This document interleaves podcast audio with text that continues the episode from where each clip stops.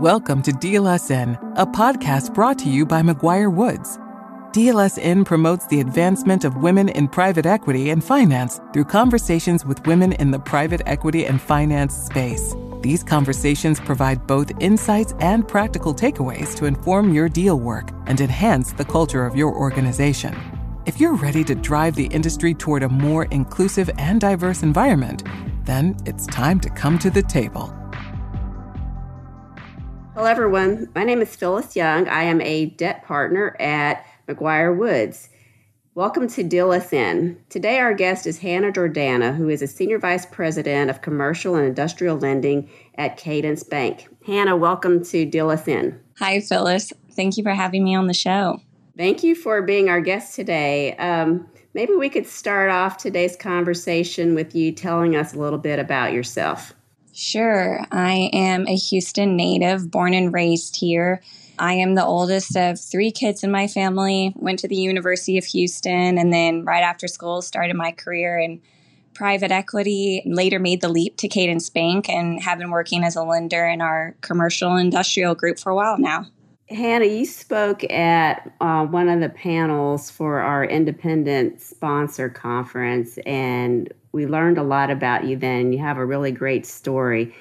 Can you tell us a little bit more about your personal journey and experience in private equity and finance and how you got involved in deal making? Sure. I had in school three different internships originally, and I, I kind of used those as my way to find where I wanted to land in the finance space. And my fourth one in school was I had an option to either go to a large corporation and kind of work in their FP&A group or I could take an internship that was unpaid overseas, but it was in um, equity research at a securities firm. And, you know, internships will feed into full time roles oftentimes. And I kind of took the risk to take this unpaid internship overseas because I thought it would more align with what I wanted to do long term.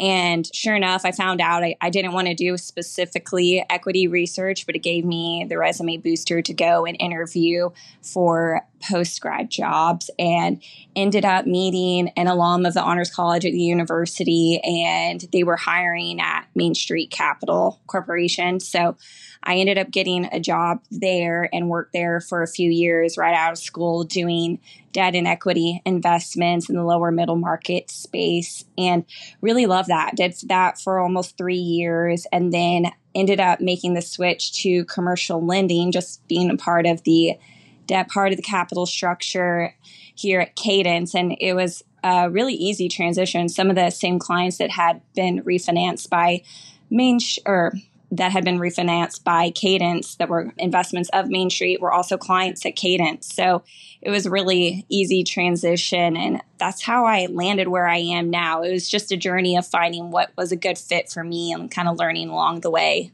How do you think your upbringing has contributed to where you are today in terms of your resilience and grit in navigating the challenges of the workplace? Particularly in the uh, dynamic and competitive field of corporate banking? Yeah, I know it's an easy answer to say your parents, but that I really owe a lot to them. And a lot of my positive traits, I would say, come from them and just the experiences they've had and kind of taught me and my siblings.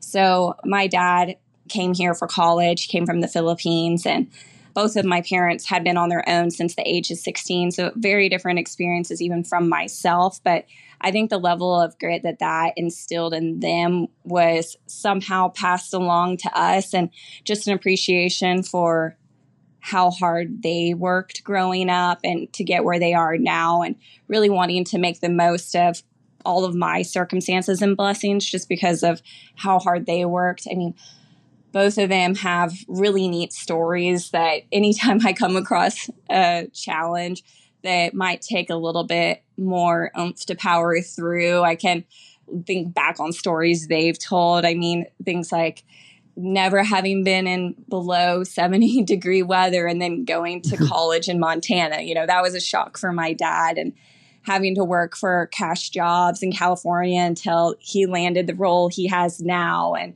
even when he came to Houston, he'll tell the story of I had $7 to my name and an empty tank in my car. Like, well, what do you do then? And those just weren't my circumstances growing up, but I can appreciate how hard he worked to get me here. And even for my mom, I mean, when she was a child, there's one time no dinner on the table and her mom was like, let's say grace anyway. And within a few minutes, they heard knocking on the door and someone had brought them dinner that night. And so it's stories like that that really make me appreciative of everything I have. And so whether it's in my personal life or in my career, I really lean on those experiences that they've had and you know the character traits that they've instilled in our family because of those experiences it just makes you really grateful so, how do you think those the character traits that you developed as a result of your break of, of your upbringing? How has that helped you uh, benefited you in your success? Yeah, I mean, coming out of school, as most analysts, right, you're working a lot of hours, and I I think that can really wear on you after an amount of time. But having the ability to buckle down and just power through and being really grateful for the job, even if it's really hard or maybe the culture is very competitive, you know? And so I think that really carried me through the first few years at my job. Um, it was my dad's dream to work in finance like that. And so he was really proud of me for my first job out of college. And just knowing that I was living his dream is something that felt extra special, especially when the going got tough or the sleep was minimal.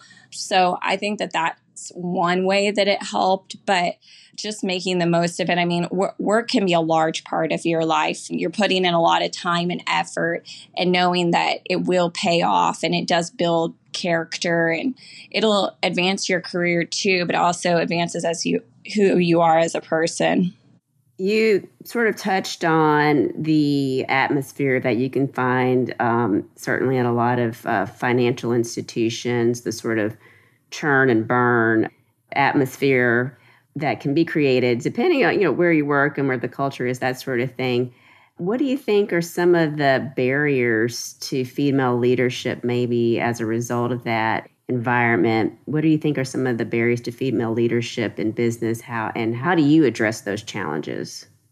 I think previous generations did a lot of the heavy lifting and overcoming the barriers to female leadership, and even my generation as well. And there's always work to be done, but I personally feel like my own self can oftentimes be my own barrier. When you walk into a room and maybe I'm the minority as a woman or the only woman in the room, um, it's easy to feel outnumbered or uncomfortable. And like I can't relate to my male peers as easily as maybe a coworker of mine could who's a male. So I think it's really helpful to have female representation in leadership because when you're feeling maybe disadvantaged or discouraged, it gives you a real confidence boost. I, I love being able to look at the women leaders, even at Cadence, and saying, okay, if they if they can do it, I can too. And knowing that they've paved a way and also just inspire me and other peers that I have here who are women.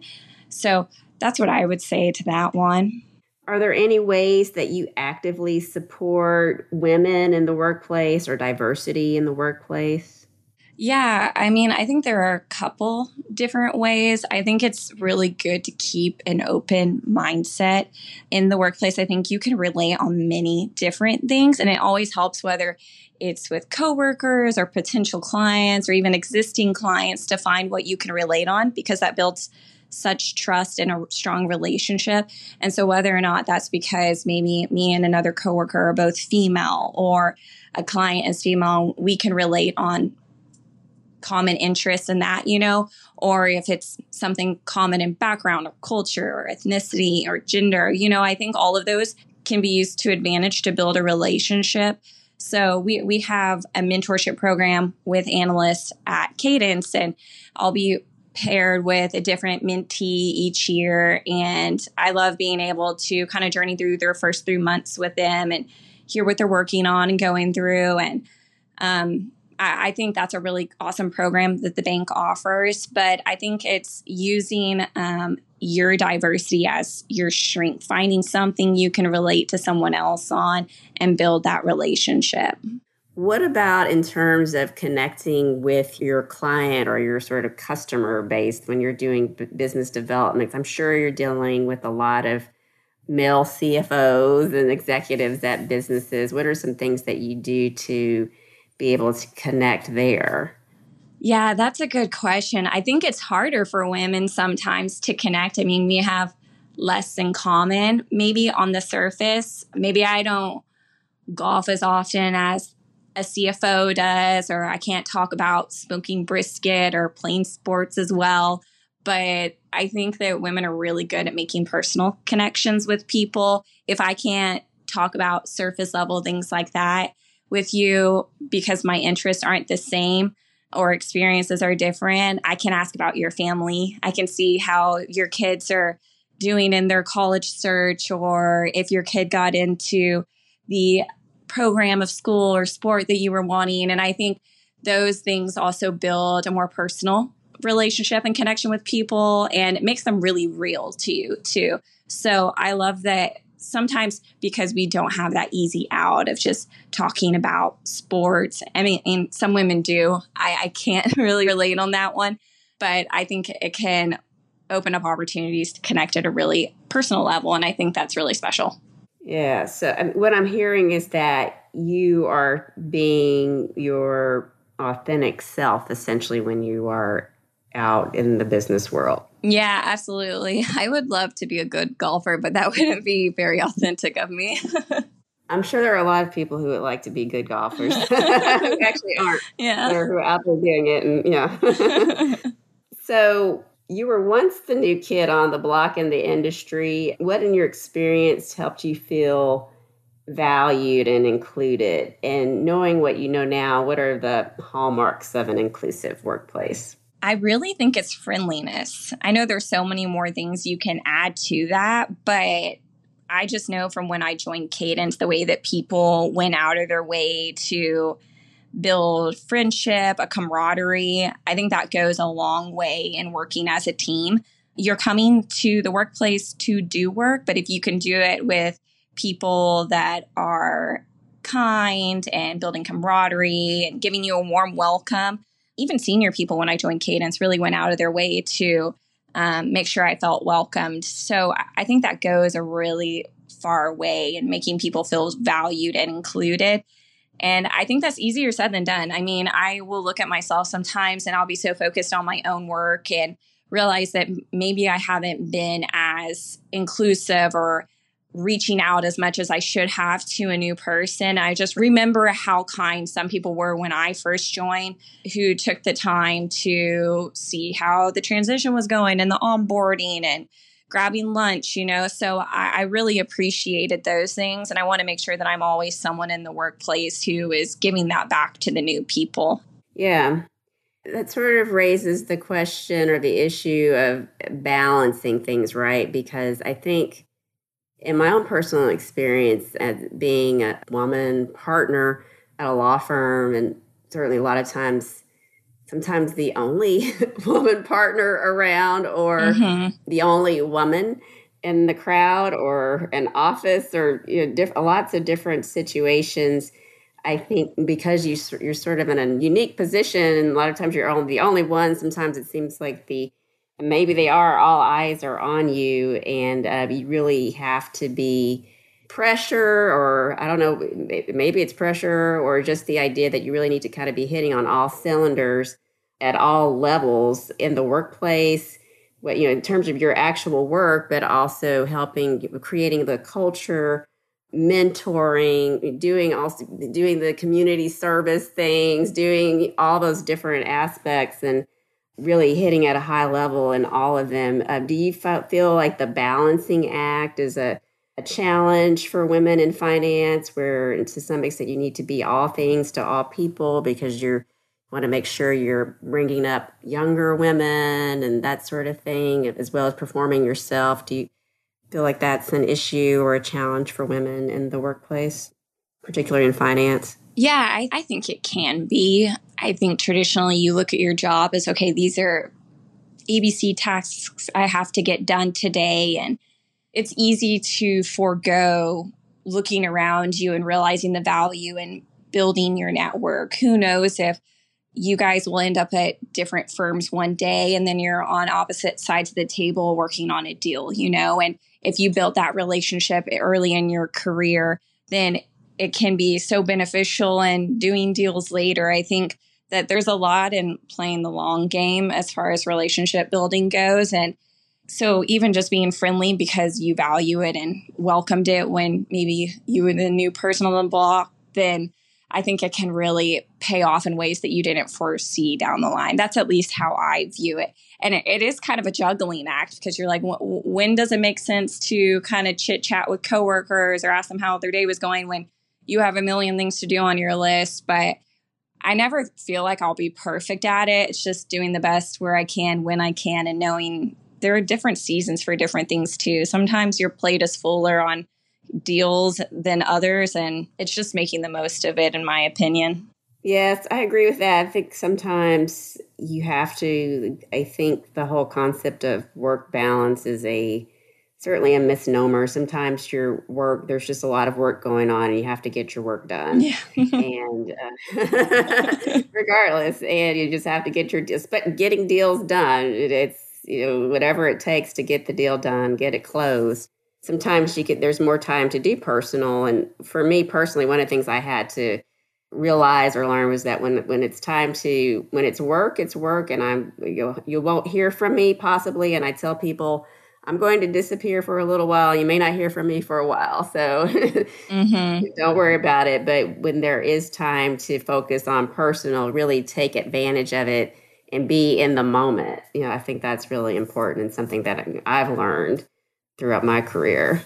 Yeah, I totally agree with that. You have a lot of, I think you have some really interesting outside interests. So, outside of your professional endeavors, how do you choose to spend your free time? And do you have any hobbies or activities that contribute to the uh, qualities or skills you bring to the workplace?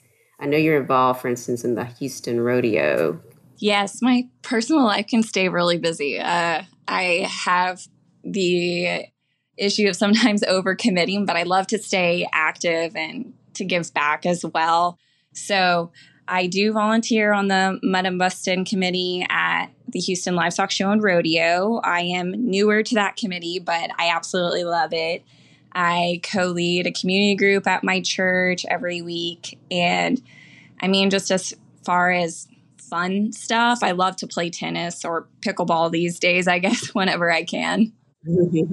And for those that don't know, the Houston Rodeo is a big thing in Houston, Texas, and getting on some of these committees, a big deal to be on these committees. Yeah, it is a huge organization and very well run. I mean, the work they do is really impressive. I, I really value education and promoting education and the amount of money and that they're able to give to scholarships or grants and also just the platform they give students to showcase their animals and their projects. I, I, think it's a really amazing organization.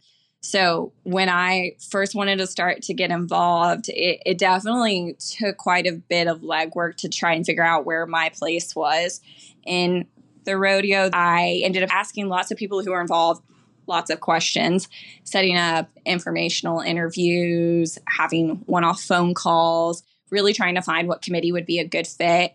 And um, I think that legwork really helped me understand kind of what I thought would be a good fit for me and where I could give back a lot. And then I got really lucky to get on the Mutton Busting committee. I absolutely love working with the kids and the sheep, and it's just such a fun event too. So I love working with the rodeo and all the other volunteers. Everyone's so committed. I mean, this is only my second year on that committee, and there are people who are pretty much like lifetimers. And I hope to be that person one day too. It's, it's really great to see. Yeah, that's really great that you have that involvement, that you getting involved early on. And the Houston Rodeo is a big thing in the in the Houston area, and a lot of businesses are involved and things like that. So that's a really great and the ultimate you know, giving the goal of you know, for the scholarships and things for the kids is just a really great thing for the community. For sure. And I think it's even got personal benefits too. I mean, Cadence is really supportive of me going and working my shifts also there. You're you're building a network anywhere you go, right? And there are so many impressive professionals that volunteer at the rodeo and who also want to give back. And by just working alongside them during your shifts, you're building a relationship and expanding your network in Houston. So the bank values the giving back and the building the network. And it's been really beneficial in so many regards to me. So I think that that's how I feel about giving in general. It's you're, you're giving to other people or to some cause, but it's really giving back to you too. And you can translate that into the work that you're doing at Cadence and the work that you're doing with in the business community, right? For sure. We've covered a lot here. Sort of in your ideal world, how can organizations actively support and empower women to take on leadership roles in deal execution and decision making? Yeah, I think so much of it comes down to the people. You know, are they being supportive? Are they being friendly? Are they being welcoming? It's in the daily behaviors, in my opinion. Does a woman come to her place of work and know her opinion and work product will be trusted and respected? I know at Cadence that when I'm proposing a new deal that people really take my opinion seriously and know that I've put in the work and done the diligence and asked good questions. So I feel like my voice is really heard here. And I mean, I think that's really shown by women also being in leadership here as well. So I think that Cadence does a really good job in supporting and empowering women because they hear their voices and it's just a really inclusive workspace. Everyone here wants everyone to succeed. And I'm not just saying that to say it. I mean, I've worked in quite a few different places between internships and full time. And I really think Cadence does a good job at supporting women like that. Everyone here just really wants to make sure that we're getting people's voices heard who are putting in the work and doing the diligence and really digging in and wanting to succeed. What advice would you give young women who are aspiring to enter into the finance industry? What advice? Um, maybe that when the going gets tough, I mean, I think working in private equity and finance can be a demanding role, right? And it can also be tough in that maybe you're outnumbered or you're the minority in it. And so I think when the going gets tough, we have two options, right? We can either be the change we want to see or we can find a place that really aligns with our values. So I think knowing that we have that freedom, that there are places that are really going to respect and hear our voices and want us to succeed, you know, but there are also places that they just needed someone to be that difference, you know, and show there may be a better way. So that's what I would say to that. I mean, I think there are so many different workplaces, and every year I think it gets better and better for women in the finance space. So it's really a tough call and such a personal decision on how to power through. But there's definitely a space for us here. And I think women have a lot of value to add in private equity and finance industry. So I, I would love to see women just keep powering through and being supported, you know, because there are really good workplaces out there that value our opinions.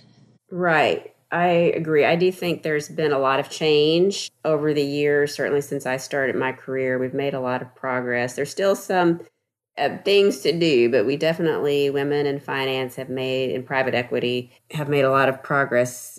Where do you see yourself projecting out five or t- 10 years? Like, what to you would mean, sort of the definition even of a successful career in finance? Ooh, that's a tough question.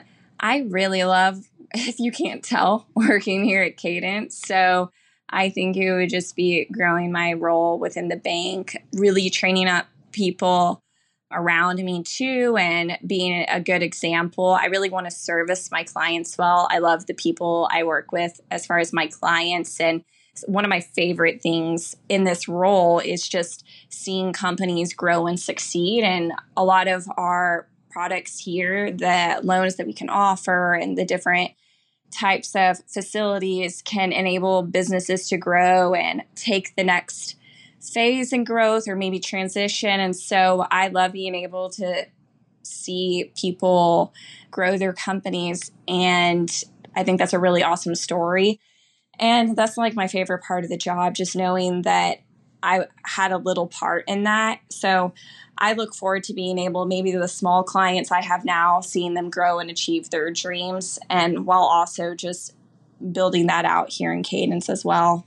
You so you work with a lot of established businesses. Do you do any work with companies that are, you know, maybe there's a father who's always owned the business and maybe is considering retiring or something like that, and so now they're thinking about transitioning the business or transitioning the ownership, those types of stages as well. Yeah, I would say about 50% of my portfolio is entrepreneur, like founder owned businesses, right? And the other half are sponsor backed companies, which lends well to my experience prior to working at Cadence and where a lot of my network was. So there are definitely those stories where, you know, the founder of the business is looking to retire and is his son going to take it over or does he need to sell it to a sponsor or what kind of financing does maybe do the kids need in that family to try and buy their father out or their mother out you know? So i think that there that scenario definitely has arisen and there are lots of different solutions that we can provide to companies in that transition phase. Really interesting. And the, the sponsor backed companies too. It's interesting that it's about 50 50 yeah, yeah, we we try to maintain a good mix here. We like really working with both. I mean, the ones that are owned by sponsors, they can sometimes be more acquisitive. And so they're really high touch relationships. And those are really fun to work on because you, you're getting to see a story play out live, right? An investment thesis kind of come to fruition. And then on the ones that are owned by companies, maybe it's been in their family for generations, and you get to see how committed they are to that business for generations. And maybe each generation has a bit of a different take on it. So you get to see it go through different growth cycles or anything like that. I, I think it's a really cool mix. And so what I get from that too is that you have to be sort of nimble, right? You can't you don't just have one a cookie cutter approach. Yeah, absolutely. What sells to one client might not be what the other one is looking for. You really have to find out where where are they coming from? What are you looking for? Yeah, really really understanding what products would fit their needs. Hannah, we're coming to the end of our podcast here, and we always ask our guests our signature question, which is What advice would you give to your younger 22 year old self? I like that question. I would say to not put so much of my identity in my work. I think when you spend so much of your time at your job, potentially more than anywhere else, it's really easy to start to let it define yourself. And well, even my myself in my first few roles, I think that it really I derived a lot of my worth from that. But I don't think that's healthy necessarily. So I would say that there's so much more to each of us than the work we do, you know, during the day at our job. So I think it's really healthy to find where where does my value and worth come from. Otherwise, it can fluctuate so much based on you know feedback you got on a project or how well a deal went or how well a phone call went or you know your manager's feedback. So that's what I always try to tell myself and what I've learned in my career just to not put so much of my own value in my eight to five, you know. But I think that it takes up such a large part of your life that it's hard not to do. And it is such an important piece, but it's not everything about who we are. And it might be harder for women, I'm not sure, to kind of bifurcate the two of being like, this, this is who I am, and this job is just what I do. But I think it's really important. Very interesting, Hannah. Thank you so much for being our guest today on Deal Us In, and thank you to our audience for listening in. Yeah, thanks for having me, Phyllis. This was really fun. Thanks, Hannah. Thank you for joining us at the table for this episode of Deal Us In. If you have a recommendation for an inspiring interviewee, a question you'd like us to ask, or topic you would like to hear covered, or if you'd like to tell us about women focused initiatives in the field, please email us at WPEF at McGuireWoods.com. We look forward to hearing from you. This podcast was recorded and is being made available by McGuireWoods for informational purposes only. By accessing this podcast, you acknowledge that McGuireWoods makes no warranty, guarantee, or representation as to the accuracy or sufficiency of the information featured in the podcast. The views, information, or opinions expressed during this podcast series are solely those of the individuals involved and do not necessarily reflect those of McGuireWoods. This podcast should not be used as a substitute for competent legal advice from a licensed professional attorney in your state and should not be construed as an offer to make or consider any investment or course of action.